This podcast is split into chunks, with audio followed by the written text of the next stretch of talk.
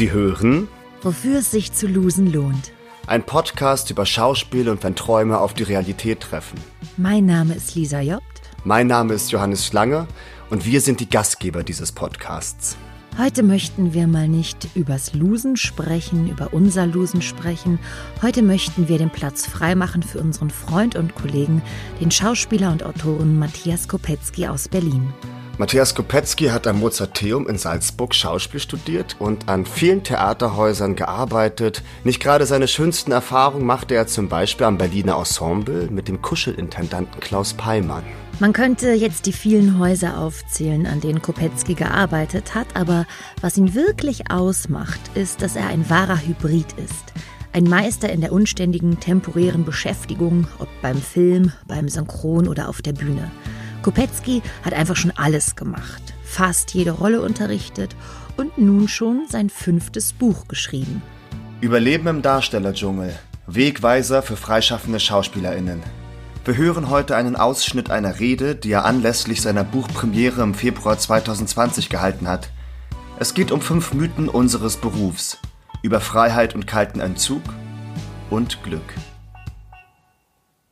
Wir müssen eine kleine Woche Pause machen, deswegen schicken wir den Kopetzki vor, ne Johannes? Ja, wir haben ähm, wir haben es nicht geschafft, wir kamen nicht hinterher. Tatsächlich ist die ähm, ist immer nach dem Podcast, vor dem Podcast und jetzt sind wir schon in der Woche fünfzehn. Toll, oh, oder? Toll, also wirklich toll. Und wir kriegen immer mehr Zuhörer, äh, ZuschauerInnen. Die ZuschauerInnen äh, werden immer mehr. Ja, wir haben da so eine ähm, ja. Vermutung, dass unsere Schauspielschul-Trilogie ein paar neue Zuschauerkreise ergattern konnte. Ja, richtig, ja. Genau, und deswegen sind wir, fühlen wir uns auch äh, emotional ganz verpflichtet, ähm, weiter zu liefern. Und ähm, leider ist aber der Inhalt unseres Podcasts ein Seelenstriptease und man hat nicht immer man, Lust dazu und man hat nicht immer die, vor allem die, ähm, die Konzentration darauf, in sich zu bohren, um etwas zu veröffentlichen. Dafür, ich weiß nicht, wie es dir geht, Johannes, aber ich brauche dafür immer so ein Ein Schwips. Ein Thema und ein Schritt, genau. Und dann muss ich mich da ein paar Tage zu eingrooven und sammeln, was ich dazu zu sagen habe oder was ich bereit bin zu veröffentlichen. Das ist wie tatsächlich wie beim Spielen eigentlich, sich so eingrooven auf mhm. was. Ja, eingrooven finde ich auch wichtig, dass man so ein Thema hat, dass man auch Geschichten hat, die einen so schützen. Und dann meinte ich gerade nicht äh, Schritt, ich meinte Schwips, einen kleinen Schwips.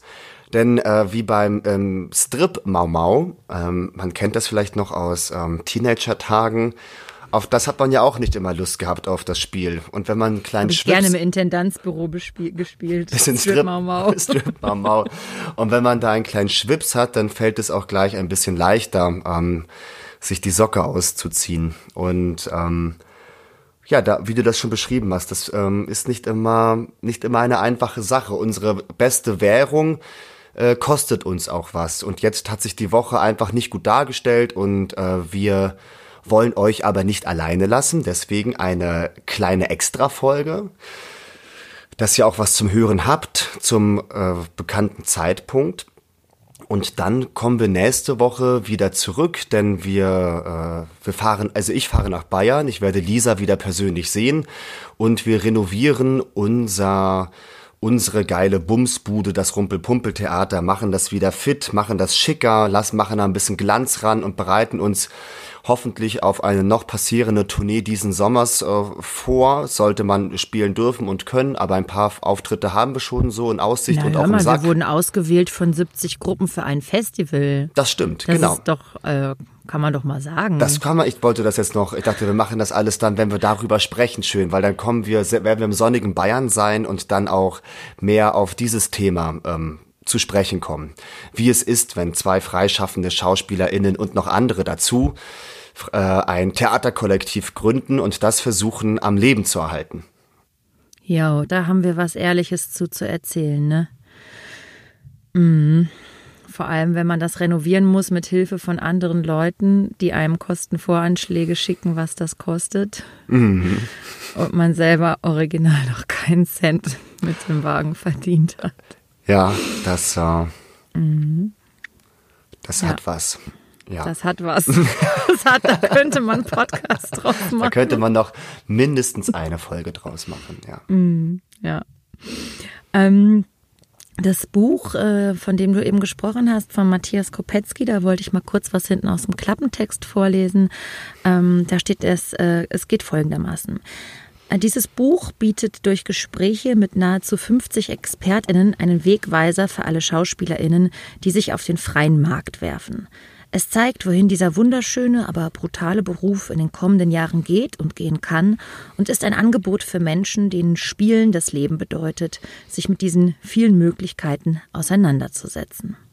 Und ich wollte noch hinzufügen, Johannes, auch ich wurde interviewt für das Interview und hm. Kopetzki und ich haben im Laufe des Abends so viel Rotwein getrunken, dass ich absolut besoffen nach Hause gegangen bin und dachte, der Arme, jetzt muss der das, was ich habe mich so aufgeplustert und so Wichtiges erzählt mit Ensemble-Netzwerk und Theaterreform und die vier Säulen, auf denen das steht und wie es erfunden wurde und wie Interessenvertretung geht und so. Dachte, aber nicht gut strukturiert, weißt du, wie vor so einem W D R-Interview normalerweise, sondern so richtig random, weil die Mischung zwischen Interview mit einem Freund und Wein trinken, aber politische Ansprechpartner sein, das habe ich so richtig schön ähm, miteinander vermixt, dass da so ein schielendes Karo-Muster am Ende bei rauskam und ich dachte, der Arme muss das abtippen, muss das dann wahrscheinlich seinem Lektor oder seiner Redakteurin zeigen und und dann muss er das so redigieren. Und naja, also ich habe es nicht ins Buch reingeschafft, aber natürlich, weil ich ähm, als Vertreterin des Ensemble-Netzwerks jetzt die Branchentipps nicht so geben kann wie eine Casterin oder wie ein, keine Ahnung, Coach oder so. Ja. Naja, aber wir geben, ja, na gut. Ja, ja, wir, wir können das trotzdem, aber in dem, ich war in einem kont- anderen Kontext unterwegs. Man muss aber auch sagen, wenn Matthias Kopetzki einem Rotwein anbietet, dann kann man auch wirklich schwer widerstehen, denn er hat ja so schöne, äh, dicke Unterarme, so kräftige. Und wenn er dann sein Hemd über die Unterarme schlägt, dann in seinen Händen klein aussehende Weinflaschen trägt und die so auf, beim Reden so aufschraubt und dir noch ein Glas anbietet. Also das macht mich auch immer richtig ähm, süchtig nach Rotwein, weil das wirkt dann, als, als wäre er so ein, so ein äh, stolzer Tavernenbesitzer oder Restaurantbesitzer oder so. Und ähm, es wird richtig äh, gastfreundlich. Und das macht ähm, Matthias Kopetzki nämlich auch aus. Ähm, Total. Ich glaube, Matthias und ich haben auch das gleiche Lieblingsessen. Rotwein, Käse und ähm, Feigensenf. Ah ja.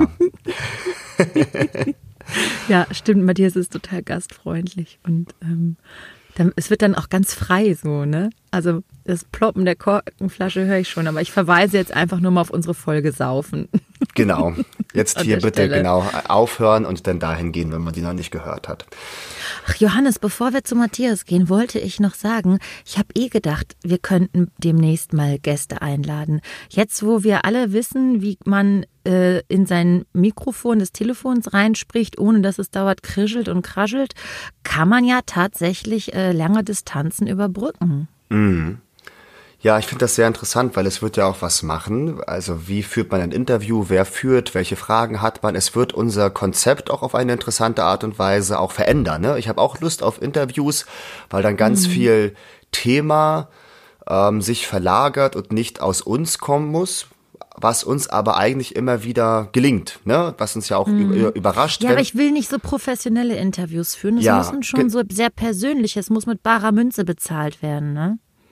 Äh, mindestens, genau. Mm. Mindestens. Das muss noch, geht noch weiter. Haben wir noch etwas über Matthias Kopetzki, was man äh, durchaus im öffentlichen Raum verbreiten kann für unsere Zuschauer? Also wer ihn, wer ihn trifft, sollte ihn auf jeden Fall auf ein paar Klaus Peymann-Stories anhauen. Oh ja. Da kann man auf jeden Fall immer viel lachen. Und es gibt, ich wette, es gibt keine Person, die Matthias Kopetzki nicht kennt oder über eine andere Person kennt. Ja, Matthias Kopetzki ist wirklich ein richtig bunter Hund und er ist auch für mich, also er wirkt für mich sehr erfolgreich, ist ja. aber nicht in dem Sinne berühmt, wie wir über Berühmtheit sprechen. Und das finde ich auch sehr interessant. Also das ist, ähm, äh, oder wie wir Berühmtheit wahrnehmen, aber stetig arbeitend, sich neu erfindend und den Beruf mit Haut und Haar liebend. Also das ist wirklich ähm, ich, äh, ein Tausendsasser. Ein Tausendsasser, richtungsweisend, aber nun gut. Er wird diese Folge ja auch hören und schon schmelzen langsam, ja. Man kann auch gut sich sein Herz bei ihm ausschütten. Mhm. Also, das, ich habe ja auch schon dich mit Matthias verknüpft, wenn du gestruggelt hast wegen der Freiberuflichkeit, weil Matthias immer noch sechs verschiedene Türen und Tricks kennt, wie man es angehen kann und ähm, ja, der kann das gut einordnen und beschreiben, deswegen äh, lohnt es sich auch. Das Buch ist aus der Perspektive ja von diesen Interviews geschrieben, aber Matthias hat durchaus äh, gute eigene Perspektiven und Herangehensweisen. Mhm. Und er ist ein ganz formidabler Sprecher. Er hatte auch äh, zum Beispiel ähm, auf, äh, ja, kann man das erzählen, dass er auf ähm, einer gewissen Hochzeit auch den freien äh, Hochzeitsredner gegeben hat? Ja, das kann man erzählen. Nämlich von Lisas Hochzeit und ihrem, mit, von Lisas Hochzeit, jetzt habe ich es ja auch gemacht, von Lisas und der Hochzeit ihres Mannes, die, dessen gemeinsame Hochzeit. Richtig, wo, wo du auch einen deiner besten und stärksten Auftritte hattest. Ach, das Gefühl, das hätte ich gerne wieder. Da habe ich Boah, nämlich auch eine Rede gehalten. Da reden wir mal anderes Mal drüber, ja. Was du da für eine Speech gehalten hast. Du hast das ganze Zelt zum Donnern gebracht. Ja.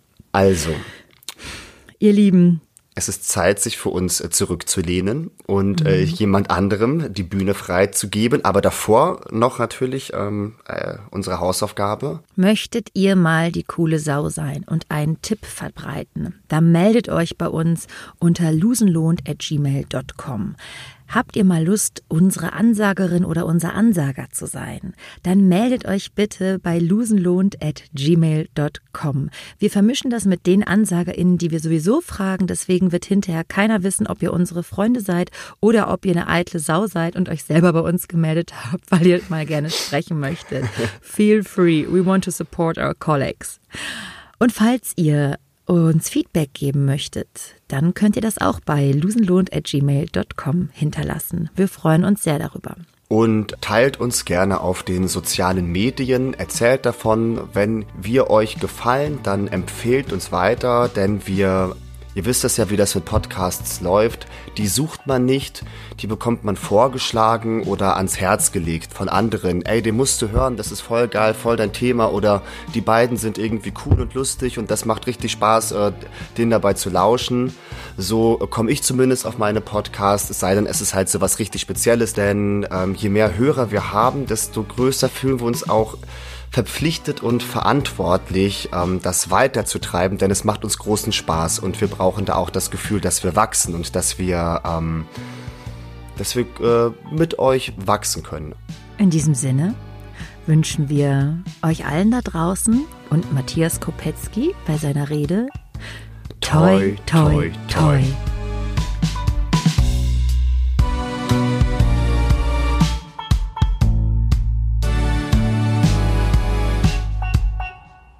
Die Sehnsucht nach diesem oder zumindest einem ähnlichen Buch wie Überleben im Darstellerdschungel entstand schon vor vielen Jahren. Ich war gerade nach Berlin gezogen, nach meinen ersten aufwühlenden Jahren im festen Engagement, in denen ich mehr oder weniger durchgearbeitet hatte. Diese Jahre waren wie im Rausch verflogen und ich hatte alles meinem heiß ersehnten Traumberuf untergeordnet. Mein Privatleben, der Ort, an dem ich leben wollte, meine Beziehungen, Freundschaften, meine Finanzen, ja teilweise sogar meine Gesundheit. Ich hatte eine Menge Ups erlebt. Tolle Momente auf Proben, in Vorstellungen, auf Partys, aber auch sehr viele Downs, die mich letztendlich dazu gebracht hatten, meine feste Stelle in der Provinz zu kündigen. Ich hatte mich abhängig gemacht. Abhängig vom System Stadttheater, vom System Zuckerbrot und Peitsche. Und ich wusste, dass ich einen kalten Entzug brauchen würde, um mich aus diesem System zu befreien. Doch wie genau der vonstatten gehen sollte, das wusste ich nicht. Ich war eine Menge Illusionen los, die ich mir über diesen Beruf gemacht hatte, fühlte mich frei und mutig, etwas Neues anzufangen, gleichzeitig aber wie im freien Fall. Denn das so sicher scheinende Netz, das ich mir mit den Festverträgen um mich herum aufgebaut hatte, existierte nicht mehr. Nun hockte ich also in Berlin. In der Metropole der arbeitslosen Schauspieler. Joblos, geldlos, perspektivlos, aber ganz viel mit dem ausgestattet, was ich mir schon lange erträumt hatte. Freiheit. Endlich hatte ich die Chance, mit meiner Schauspieltätigkeit das zu machen, was ich am liebsten wollte und nicht das, was mir das schwarze Brett im Theater befahl, was mich IntendantInnen, RegisseurInnen machen ließen. Denn von ihrer Gnade, von ihrem Goodwill mir gegenüber war ich bisher abhängig gewesen. Jetzt stand ich da, Ende zwanzig, angefüllt mit überschäumender Kraft und Spiellust, ein gesunder junger Mann in der Blüte seiner Jahre, im großen, unbekannten, unüberschaubaren Berlin, vollkommen alleine und ohne Plan. Ich wusste nicht, wo ich anfangen sollte. Ich wusste nicht, wie ich meinen neu gewonnenen, freischaffenden Alltag eine Struktur geben könnte. Wie ich waren auch viele Schauspielfreunde nach Berlin gezogen, um freischaffend tätig zu sein. Die meisten von ihnen hatten ebenfalls erstmal genug vom Stadttheater, von ihren ersten, oft eher frustrierenden Erfahrungen als Festangestellte. Doch wussten auch sie genauso wenig wie ich, wie ihre Zukunft aussehen sollte und auf was sie sich da überhaupt in ihrem freischaffenden Leben einlassen würden. Wenn wir es zuvor gewusst hätten, wahrscheinlich hätten wir es auch hübsch bleiben lassen. Um es kurz zu machen, ich bekam in der ersten Phase meines freischaffenden Lebens die Füße nicht so recht auf den Boden und fühlte mich weder durch mein vierjähriges Elite-Studium noch durch meine zu diesem Zeitpunkt dann jedoch schon mehrjährige Berufserfahrung nicht ausreichend gewappnet für diesen Beruf. Auch kannte ich nicht genügend Leute, die mich auf die Schnelle mit ein paar Spitzfindigkeiten, Tricks, Infos ausstatteten, die mein Überleben fortan sichern könnten und die mich in die Richtung dessen bringen würden, was ja eigentlich mein Ziel gewesen war, als ich diesen Beruf irgendwann einmal ergriffen hatte, ein glücklicher Schauspieler zu werden. Überhaupt ist ja das Wörtchen Glück der Hauptgrund, weshalb ich dieses Buch geschrieben habe, denn ich möchte nichts weniger, als dass all die Leute, die es lesen, nach der Lektüre eine Spur glücklicher sind oder zumindest wissen, wohin ihr Weg in Richtung Glück sie treiben kann.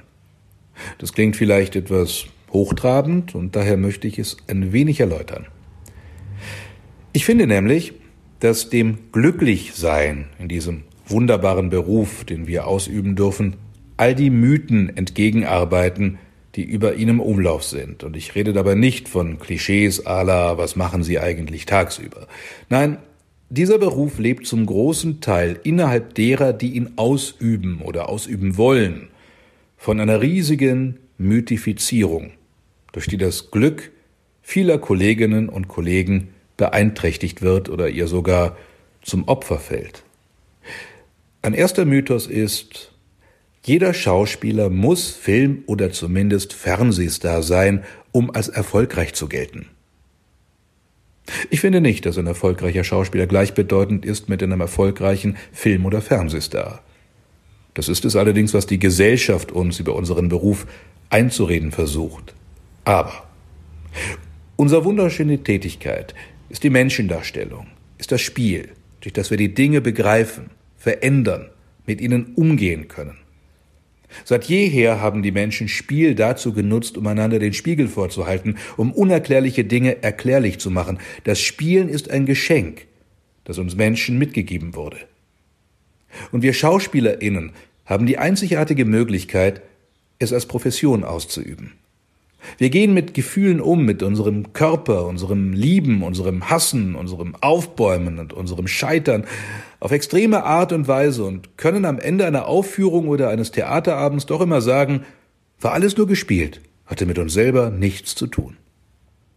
Wie dieses Spiel nun genau vonstatten geht, ob auf einer Bühne, vor einer Kamera, vor einem Mikrofon, ist im Grunde gleich, zumindest für den wahrhaft Spielenden. Wichtig ist, dass seine Persönlichkeit, sein Spieltrieb heraustritt, gefordert wird und zur Geltung kommt. Das Innere ist wichtig, nicht das Äußere. Daher ist ein vermeintlicher Erfolg im gesellschaftlichen Sinne nur eine Zutat, nicht der Sinn des Spiels. Es gibt sehr, sehr unglückliche, weil beruflich unbefriedigte Filmstars. Und es gibt sehr glückliche SchauspielerInnen in der Off-Szene, die ihr Leben lang kaum Geld mit diesem Beruf verdienen, aber immerhin das machen, was sie künstlerisch erfüllt.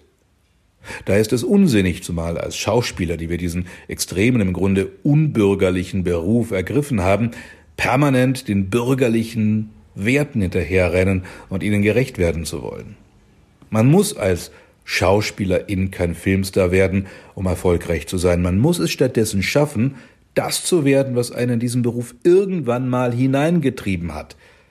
Seinem ureigenen Spieltrieb, in seiner ganz individuellen Form gerecht zu werden. Dann, nur dann, ist man in meinen Augen ein erfolgreicher Schauspieler. Dies ist die Philosophie, die neben zahllosen praktischen Überlebenstipps meinem Buche zugrunde liegt. Oder wie Hamlet sagt, es gibt mehr Dinge zwischen Himmel und Erde, die eure Schulweisheit nicht lehrt. Apropos Schulweisheit, damit kommen wir nun zum zweiten Mythos, den zwar nicht die komplette Gesellschaft nährt, aber immerhin die meisten Schauspielschulen, und das seit vielen Jahrzehnten. Es ist der Mythos, dass ein guter, handwerklich hervorragend ausgebildeter Schauspieler mit großartigem künstlerischen Talent eigentlich nur eine Laufbahn einschlagen sollte, die klassische Stadttheaterkarriere. Dieser Mythos ist befeuert durch unsere jahrhundertelang gewachsene Tradition der deutschsprachigen Kulturnation mit seinem unvergleichlich gut subventionierten Theatersystem. Nur leider zeugt dieses System seit Jahren innere und äußere Risse. Seit Jahren werden zahllose Stellen abgebaut und im Gegenzug das Hierarchiegebilde, die Gagen und Vertragsstrukturen immer mehr in Frage gestellt. Die klassische, durchgängige Stadttheaterkarriere, vor zehn, zwanzig Jahren für viele Schauspielschulabsolventinnen noch Usus und erstrebenswert, hat an Attraktivität eingebüßt. Gleichzeitig sind viele neue Arbeitsmöglichkeiten für SchauspielerInnen entstanden und gewachsen, die an den meisten Schauspielschulen nicht ausreichend vorgestellt werden oder als unangemessen gelten. Das ist schade. Und auch mit diesem Defizit möchte mein Buch aufräumen, indem es etliche Bereiche, in denen SchauspielerInnen heutzutage arbeiten können, näher beleuchtet. Damit hängt auch der dritte Mythos zusammen. Es gäbe so etwas wie U und E. Wie ich finde, eine ausgesprochen deutsche Sicht auf die Welt, die zur Folge hat, dass es hierzulande eine Unzahl plattester Komödien und Schmonzetten gibt und abgetrennt davon viel ernsthafte, humorlose Hochkultur, die keiner sehen will, außer ein paar Kritikern, die regelmäßig Preise dafür vergeben. Das Vereinen dieser beiden Pole wird selten gewagt. Hervorragende, klischeelose, provokante Kunst, die in leichtem Gewand, unterhaltsam und massentauglich daherkommt. Hierfür spricht sich mein Buch aber eindeutig aus, indem es die scheinbar unvereinbarenden Arbeitsfelder gleichbedeutend nebeneinander stellt. Das Boulevard neben das Stadttheater, das freie experimentelle Theater neben das Freilichtspiel, den Krankenhausclown neben den C E O-Coach beispielsweise. Ein vierter Mythos. Schauspieler sind Einzelkämpfer. Man sollte möglichst nichts von seinem Erfolgsgeheimnis verraten. Ich muss zugeben, als ich das ganze vergangene Jahr damit zubrachte, all diese ExpertInnen rund um die unterschiedlichsten Aspekte meines Berufes zu treffen und von ihnen wertvolle, inspirierende, handfeste Infos über meinen Beruf zu ergattern, die ich größtenteils noch gar nicht kannte, dachte ich mir auch das ein oder andere Mal, wieso bin ich eigentlich so blöd und schreibe ein Buch? Wieso behandle ich all diese tollen, weitreichenden Karrieretipps nicht als geheimes Herrschaftswissen und veredle mir damit nur meine eigene Schauspielkarriere? Vielleicht, weil es meine innerste Überzeugung ist, dass es überlebenswichtig ist für unsere Spezies Mensch und damit auch für die Spezies Schauspieler, zu teilen. Infos, Inspiration, Kreativität, Erfahrungen, aber auch Sorgen, Ängste, Hoffnungen. Und das Schöne ist, nicht nur ich teile diese Einstellung, sondern alle, die sich in diesem Buch mit ihrem Wissen und ihrer Leidenschaft zur Verfügung gestellt haben. Fünfter Mythos. Ein Künstler sieht sich nicht als Ware. Er überzeugt durch seine Kunst, nicht durch kaufmännische Fähigkeiten. Aber ich denke, ein Künstler muss seine Fähigkeit genauso feilbieten wie ein Bäcker sein Brot oder wie Steve Jobs das iPhone. Und er muss arbeiten an diesen Fähigkeiten, und zwar in die Richtung, in die er arbeiten will, nicht die, die ihm die Gesellschaft oder die Schule vorgibt, um irgendwann vielleicht an seinem Ziel angekommen zu sein, mit seinem Beruf, der vermutlich mal sein Traumberuf gewesen ist, glücklich zu werden. Und mit diesem Ziel, möglichst viele glückliche, erfolgreiche SchauspielkollegInnen um uns herum zu haben, breche ich mir brechen wir uns alle schließlich keinen Zacken aus der Krone. Wofür es sich zu losen lohnt. Wofür es sich zu losen lohnt. Da, da, da. Wofür es sich zu losen lohnt. Und, Matthias? Wofür hat es sich für dich gelohnt zu losen? Wofür es sich zu losen lohnt? Fürs Glücklichsein. Wofür es sich zu losen lohnt? Hey, wofür es sich zu losen lohnt? Wofür es sich zu losen lohnt? Wofür es sich zu losen lohnt? Wofür es sich zu losen lohnt? Wie heißt der Podcast? Wofür es sich zu losen lohnt? So heißt der Podcast. Wofür es sich zu losen lohnt. Wofür es sich zu losen lohnt. Oh ja, wofür es sich zu losen lohnt. Wofür es sich zu losen lohnt.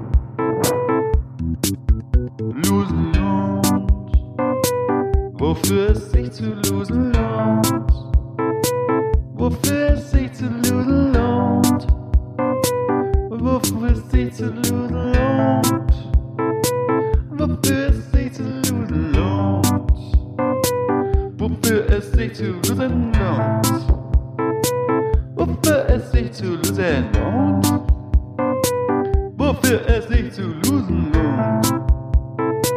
Wofür es sich zu losen lohnt. Wofür es sich zu losen lohnt. Wofür es sich zu losen lohnt. Wofür es sich zu losen lohnt. Wofür es sich zu losen lohnt. Wofür es sich zu losen lohnt. Wofür es sich zu losen lohnt. Wofür es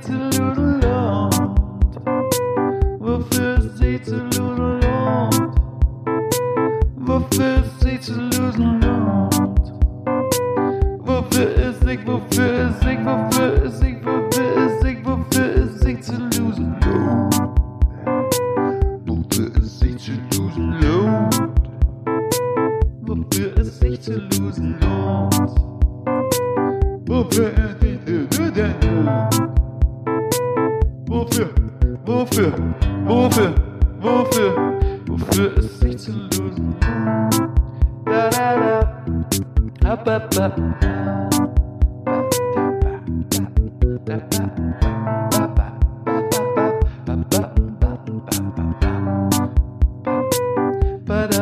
ba ba ba ba. Wofür es sich zu losen lohnt.